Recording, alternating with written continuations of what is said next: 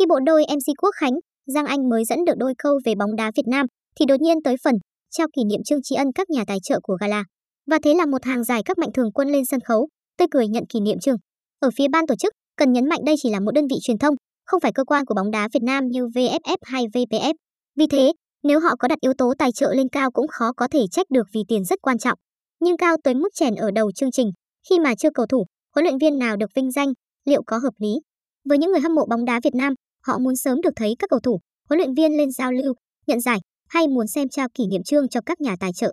Có thể việc đôn phần tri ân các nhà tài trợ lên đầu gala quả bóng vàng Việt Nam 2021 sẽ giúp ban tổ chức thu hút nhiều mạnh thường quân hơn. Nhưng liệu sự xuất hiện theo cách khá vô duyên ấy có tạo ra thiện cảm cho các nhà tài trợ trong mắt người xem hay là những cảm xúc tiêu cực hơn?